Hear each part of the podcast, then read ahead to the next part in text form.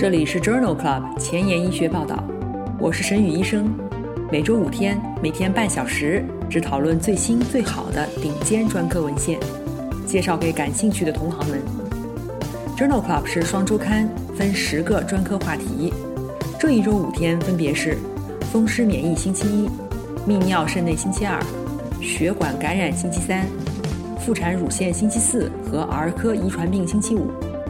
别忘了关注公众号，订阅我们的节目哦。今日头条：一 ，F D A 批准 R O R 抑制剂治疗难治性抑制物抗宿主病。二 ，Journal of Clinical Oncology， 维布妥昔单抗联合化疗治疗早期霍奇金淋巴瘤。三 ，Blood， 慢性淋巴细胞白血病家族亲属当中，单克隆 B 细胞增多症的自然史。四 Rheumatology， 西罗莫斯治疗结缔组织病相关的难治性血小板减少症。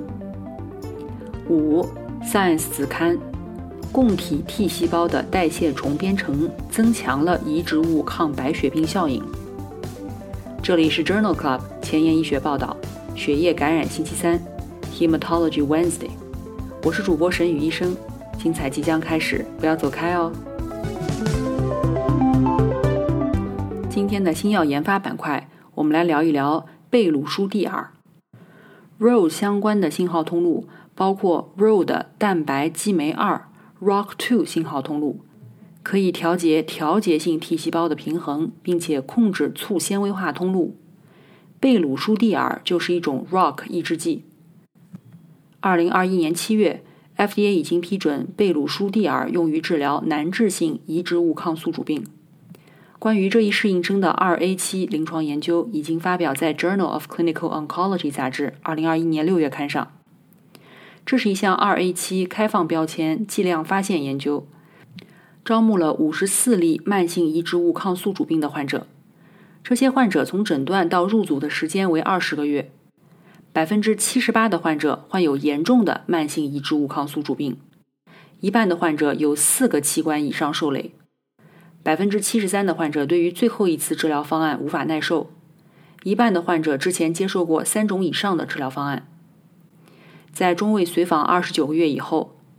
贝鲁舒地尔二百毫克 Q D、二百毫克 B I D 以及四百毫克 Q D 组的总有效率分别为 百分之六十五、百分之六十九 和 百分之六十二， 持续缓解时间为三十五周。患者的生活质量改善，糖皮质激素用量减少， 百分之十九 的患者甚至停用了糖皮质激素。第六个月和第十二个月的无复发生存率分别为 百分之七十六 和 百分之四十三， 两年的总生存率为 百分之八十二。 贝鲁舒地尔耐受性良好，没有显著增加感染风险，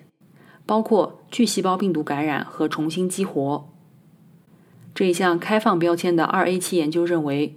贝鲁舒地尔治疗慢性移植物抗宿主病可以提高总缓解率和总生存率，生活质量改善，而且糖皮质激素剂量减少。今天临床实践的第一个板块，我们来聊一聊霍奇金淋巴瘤的治疗。早期霍奇金淋巴瘤采用联合化疗和放疗，优选三到四个周期的 A B V D 方案，以及受累部位的三十格瑞放疗。晚期的霍奇金淋巴瘤联合化疗是主要的治疗手段，标准方案依然是 A B V D 方案，也有的中金使用 B V 加 A V D 方案，或者是 BEACOPP 方案、 Stanford V 方案。复发难治性霍奇金淋巴瘤通常采用大剂量化疗和骨髓自体干细胞移植。在过去的节目当中，我们曾经在第六十八期和一百三十八期的节目当中聊到过霍奇金淋巴瘤的治疗。其他相关的内容还包括 Burkitt 淋巴瘤在第十八期，以及弥漫大壁细胞淋巴瘤及其治疗，具体是在第十八期、八十八期和一百五十八期节目当中。滤泡淋巴瘤的治疗是在第一百四十八期节目当中。有兴趣的朋友可以点击链接重复收听哦。今天介绍的前面两篇文章讨论的都是维布妥昔单抗治疗霍奇金淋巴瘤。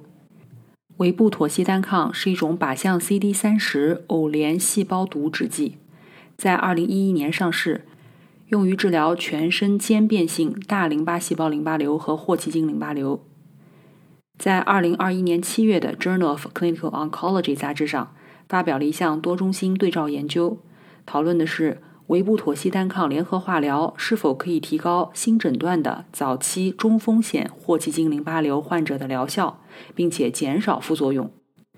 研究纳入了一百多例患者，接受了四个周期的维布妥昔单抗联合 A V D 化疗方案，包括氨霉素、长春碱和达卡巴嗪。如果 P E T 检测为阴性，则随机接受受累部位三十格瑞的放疗，或者是受累部位二十格瑞的放疗，或三十格瑞巩固放疗，或不接受放疗。患者的中位年龄为三十二岁，一半为男性， 百分之九十八 为二期疾病， 百分之二十七 存在十公分以上的巨块型病变。这四组患者的疾病完全缓解率分别为 百分之九十三、 百分之百、 百分之九十三 和 百分之九十七。随访近四年以后，两年的无进展生存率和总生存率分别为 百分之九十四 和 百分之九十九。四组患者无进展生存率分别为 百分之九十三、百分之九十七、百分之九十 和 百分之九十七。不良事件主要包括中性粒细胞减少和周围神经病变，其中大部分是可逆的。因此，这一项多中心对照研究认为，四个周期的维布妥昔单抗联合 A V D 化疗方案用于治疗早期中高风险的霍奇金淋巴瘤患者，病情缓解率很高。结果支持在 P E T 阴性的患者当中减少或者忽略巩固放疗。第二篇关于维布妥昔单抗治疗霍奇金淋巴瘤的文章发表在 Lancet Hematology Lancet 血液病学子刊二零二一年七月刊上。这一项 Echelon 一 研究比较了维布妥昔单抗联合 A V D 化疗方案与 A B V D 化疗方案治疗三期或者四期经典型霍奇金淋巴瘤患者的安全性和有效性。这是一项国际开放标签随机的三期临床研究，在二十一个国家的二百多个中心进行，招募了既往未经治疗的三期或者四期经典霍奇金淋巴瘤患者共一千三百人，随机分入维布妥昔单抗联合 A V D 化疗组，这其中包括维布妥昔单抗 一点二毫克每公斤、阿霉素二十五毫克每平方米、长春碱六毫克每平方米、达卡巴嗪三百七十五毫克每平方米，或者是 A B V D 方案，这其中包括阿霉素、舶来霉素、长春碱和达卡巴嗪，最多治疗六个周期。在中位随访近五年以后，维布妥昔单抗联合 A V D 化疗方案组的五年无进展生存率为 百分之八十二，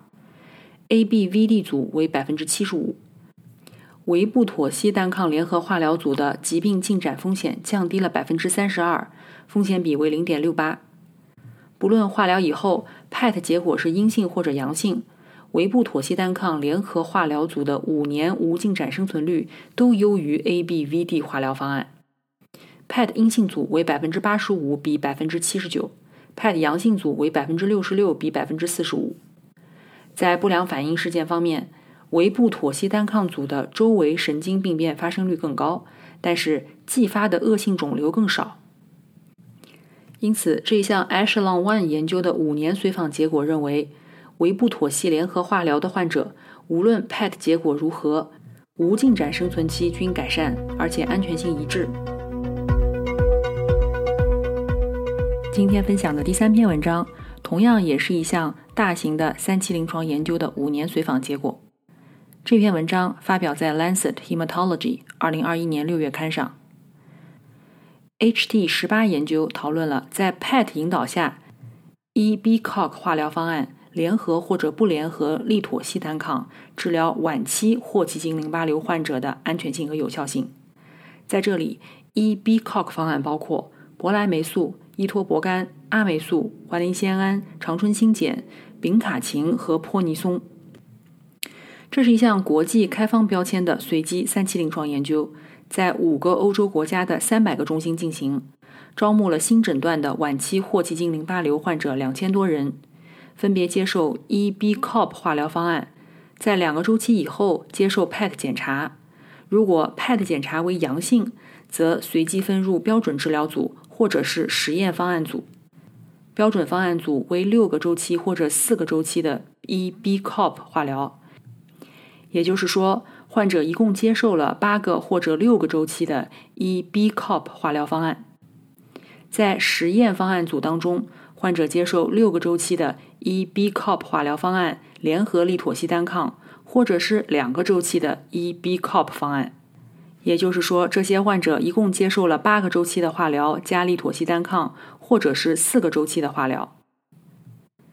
P E T 检查阳性的队列平均随访七十三个月，五年的无进展生存率为百分之九十，其中八个周期化疗组五年无进展生存率为百分之八十八，与八个周期联合利妥昔单抗疗效相似。六个周期治疗组的五年无进展生存率为百分之九十。在 P E T 阴性的队列当中，随访六十六个月，接受八个周期或者六个周期化疗以后的患者，五年的无进展生存率均为百分之九十一，四个周期化疗组为百分之九十三，没有统计学差异。因此，这项长期随访的研究证实了，在 P E T 指导下的 E B C O P 化疗方案治疗晚期霍奇金淋巴瘤的有效性和安全性。这项结果支持在 P E T 阴性的患者当中，将方案从八个周期减至四个周期。工作太忙，时间碎片化，每天半小时听我的播客，获取最新最好的临床研究。深感公众号内容太多太杂，质量参差不齐吗？每周五天看我的微信公众号，获取最好最新的临床研究。Journal Club 前沿医学报道，拉近科研和临床的距离。今天临床实践的第二部分，我们来聊一聊慢性淋巴细胞白血病。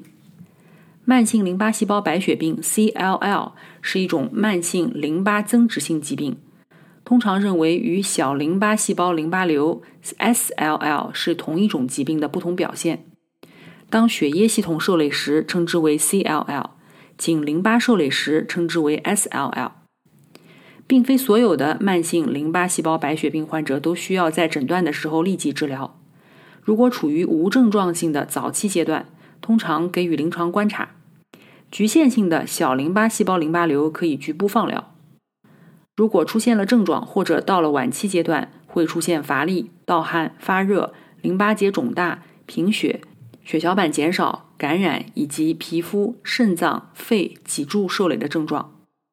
对于症状性或者晚期慢性淋巴细胞白血病患者，目前没有统一的治疗方案。经常使用的药物包括伊布替尼、阿卡替尼、利妥昔单抗、奥法木单抗、福达拉滨、喷司他汀、环磷酰胺等等。在既往的节目当中，我们曾经聊到过慢性淋巴细胞白血病的治疗，是在第三十八期的节目当中。急性淋巴细胞白血病的治疗，我们是在第四十八期和一百零八期的节目当中分享过。有兴趣的朋友可以点击链接重复收听哦。目前认为单克隆 B 淋巴细胞增多症 M B L 是慢性淋巴细胞白血病患者的癌前病变。如果家庭成员当中有两个以上慢性淋巴细胞白血病的患者，则这一组人群当中单克隆 B 淋巴细胞增多症的患病率升高。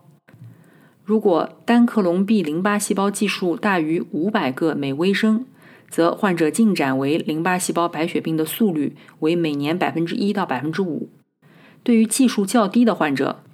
最终进展为慢性淋巴细胞白血病的数据十分有限。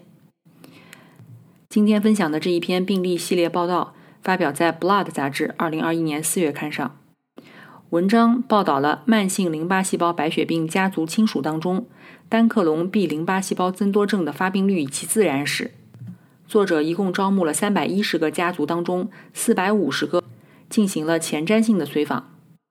在基线时，单克隆 B 淋巴细胞增多症的患病率为 百分之二十二。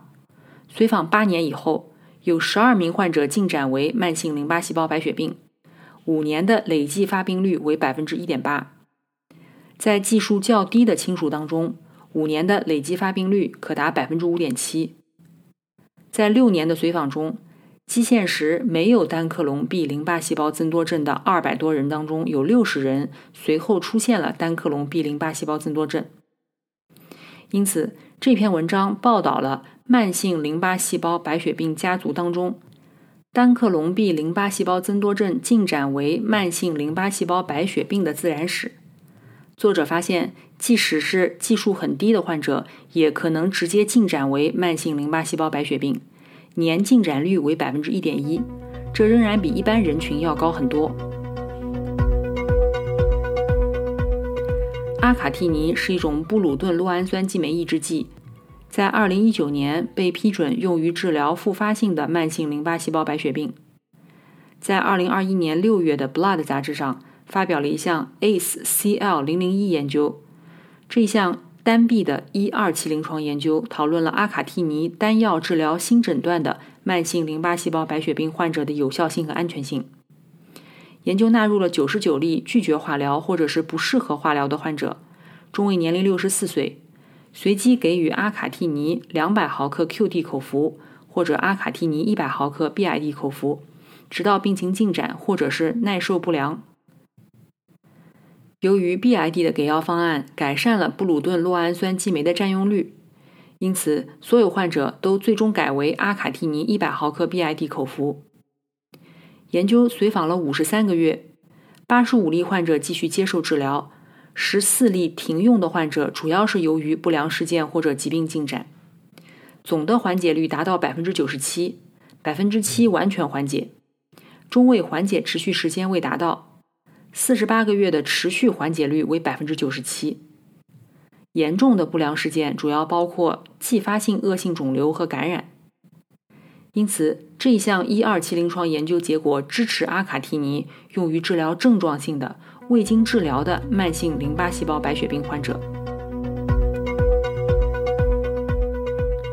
目前认为，在慢性淋巴细胞白血病患者当中，以伊布替尼为基础的治疗优于化疗免疫治疗，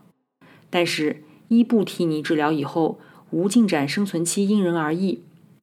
在 Journal of Clinical Oncology 杂志二零二一年二月刊上发表了关于伊布替尼治疗慢性淋巴细胞白血病预后预测模型的文章，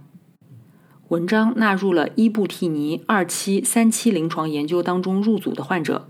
使用这些患者的数据开发了一个预测模型。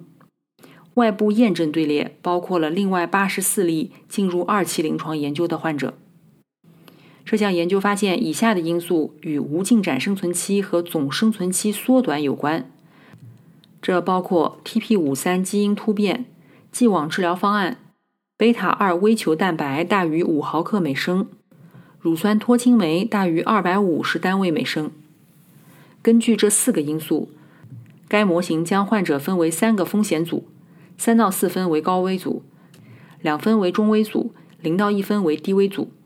所有八百例患者的三年无进展生存率在高、中、低危组患者当中分别为 百分之四十七、百分之七十四 和 百分之八十七， p 值小于 零点零零一。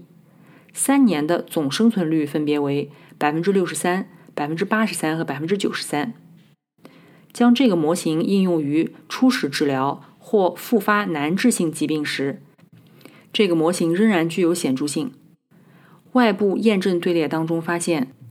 酪氨酸激酶抑制剂与 P L C G 二 基因突变累积发生率与模型有很强的相关性。因此，这项研究认为，通过这一个预后模型可以在治疗前识别出伊布替尼治疗失败风险增加的患者。今天分享的最后一篇文章讨论的是维奈托克联合利妥昔单抗治疗复发性慢性淋巴细胞白血病患者的三期临床研究。文章发表在二零二零年十二月份的 Journal of Clinical Oncology 杂志上。这一项 Murano 研究比较了维奈托克联合利妥昔单抗与苯达莫斯汀联合利妥昔单抗，治疗复发难治性慢性淋巴细胞白血病患者的疗效和安全性。这项研究发现，维奈托克联合利妥昔单抗可以改善患者的无进展生存期。今天分享的这篇文章是 Murano 研究的四年随访结果。随访四年以后，维奈托克联合利妥昔单抗治疗总生存期和无进展生存率仍然是优于本达莫斯汀联合利妥昔单抗，总生存率分别为 百分之八十五 和 百分之六十六，疾病进展风险降低了 百分之八十一， 死亡风险降低了 百分之五十九。 总的来说，治疗以后检测不出微小残留病变的患者无进展生存率更好。维奈托克联合利妥昔单抗治疗当中，进展后接受伊布替尼治疗的十二例患者当中，病情均得到改善。随后继续接受维奈托克为基础的治疗则缓解率只有 百分之五十五。因此，这项 Murano 研究认为，维奈托克联合利妥昔单抗治疗慢性淋巴细胞白血病疗效更好，而且更持久，尤其在治疗以后达到无微小残留病变的患者。维奈托克联合利妥昔单抗治疗失败以后，使用伊布替尼可以达到很高的缓解率。今天的交叉学科板块，我们来聊一聊免疫科和血液科交叉的文章。这一项单臂的开放标签研究发表在 Rheumatology 杂志二零二一年七月刊上。结缔组织病相关的血小板减少症在一线糖皮质激素和或免疫抑制剂无效的情况下，治疗选择十分有限。这项研究探讨了西洛莫斯治疗难治性结缔组织病相关血小板减少症的疗效和安全性。这项二期研究招募了二十例患者，给予口服西洛莫斯，血药浓度维持在六到十五纳克每毫升，持续六个月。在六个月以后，患者的完全缓解率达到 百分之五十， 其中十四例系统性红斑狼疮的患者总缓解率为 百分之七十一， 完全缓解率可达到 百分之六十四。 但是所有原发性干燥综合症的病例对于西洛莫斯都没有反应。缓解和不缓解的患者在基线临床特征或者是淋巴细胞亚群方面没有显著差异。因此，作者认为西洛莫斯是一种安全有效的治疗难治性结缔组织病相关的血小板减少症的选择。今天的前沿医学板块，我们来聊一聊供体的 T 细胞代谢重编程与移植物抗白血病效应。这一项基础研究发表在 Science Translational Medicine Science 子刊二零二零年十二月刊上。逆基因造血干细胞移植以后复发的急性髓系白血病患者预后很差。作者发现，这类患者的 T 细胞糖酵解和干扰素伽马的产生减少。对多个小鼠模型的研究表明，白血病衍生的乳酸干扰了 T 细胞糖酵解和增殖。从机制上说，乳酸降低了 T 细胞内的 pH 值，导致糖酵解相关酶的转录降低，并降低了必须代谢途径的活性。碳酸氢钠可以逆转乳酸诱导的细胞内 pH 值降低的情况，恢复代谢产物的浓度，并且使乳酸作为额外的能量来源加入到三羧酸循环当中，增强了 T 细胞的移植物抗白血病活性。使用碳酸氢钠治疗异基因造血干细胞移植以后复发的急性髓系白血病患者，可以改善 T 细胞的代谢适应性和干扰素伽马的产生。因此，这项基础研究认为，供体 T 细胞的代谢重编程是同种异体造血干细胞移植以后复发性急性髓系白血病患者病理学机制之一，而且可能成为未来的治疗靶点。今天的节目就聊到这里，如果你真心喜欢我的节目，不用给我点赞，现在就去转发分享吧，和我一起把最新最好的临床研究分享给需要的朋友。明天是妇产乳腺星期四，精彩继续，不见不散哦。